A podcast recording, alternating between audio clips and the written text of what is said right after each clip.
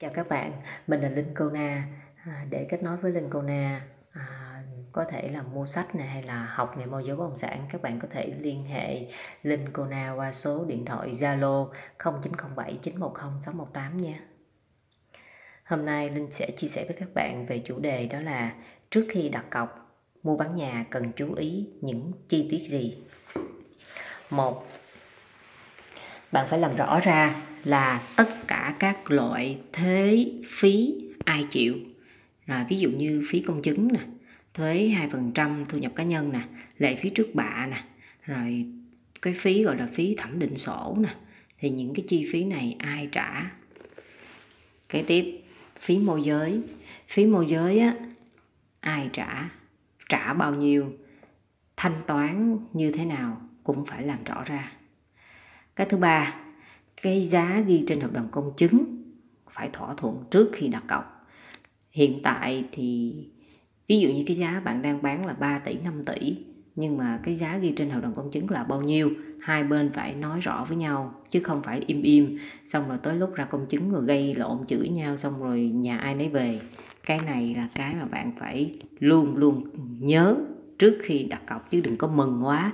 Trời ơi, chị ơi, em bán được căn nhà rồi, bây giờ hai bên đặt cọc rồi, nhưng mà trời, chết cha, em quên nói chuyện, cái chuyện mà cái giá ghi trên hợp đồng công chứng. Cái này phải là một điều kiện phải đưa ra thỏa thuận nói chuyện trước. Thứ tư đó chính là thời hạn công chứng. Thời hạn công chứng luôn luôn phải có cái sự giới hạn, chứ nó không phải là khi nào có tiền, mà nó là một cái khoảng thời gian trước 10 ngày trước 7 ngày trước 5 ngày trước 1 tháng trước 2 tháng trước 3 tháng tức là cần phải một cái cột mốc ấn định.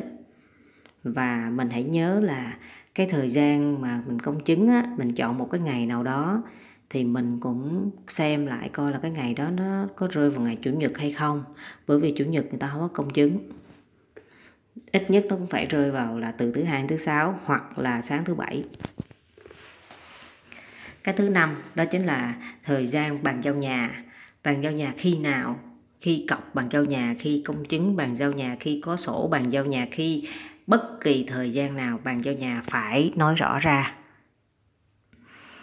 Kế tiếp, thứ sáu là bàn giao nhà có cái gì?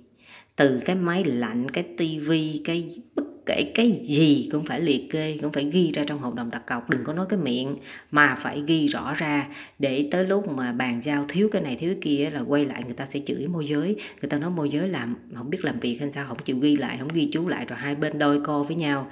Các bạn nên nhớ nè cái lúc mà sự việc nó chưa có xảy ra thì người ta rất là vui vẻ. Nhưng mà khi sự việc xảy ra mà nó lại không như ý người ta muốn thì người ta quay lại người đầu tiên ta chửi đó chính là môi giới nên nhớ điều này để mình làm việc cẩn thận, không có bị chửi.